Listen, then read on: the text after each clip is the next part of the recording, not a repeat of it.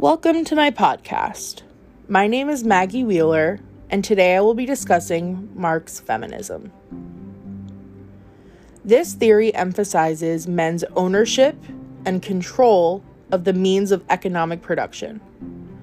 This means that men were, and even sometimes now, are responsible for the money and the property of the family. This causes gender inequality which is due to the hierarchical relations of control with the increase of private property and ownership among men. Marxist feminists believe that women's liberation can only be achieved by dismantling the capitalist system. The Marxist economic structure, although part of the problem, doesn't specifically explain female criminality.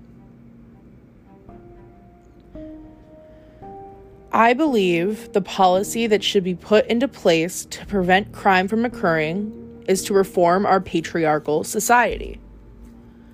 This would include, but not limited to, equal treatment of both men and women, equal pay, and more women in predominant roles of political leadership. Another policy I feel would prevent female crime would be the Domestic Abuse Act. Women's anger towards a capitalist society can cause tension in homes, and both men and women. Both men and women can also be domestic victims. Whether tensions are high because the woman of the home isn't playing by the typical roles set for her, or the man is struggling to meet capitalistic ideals, abuse can occur.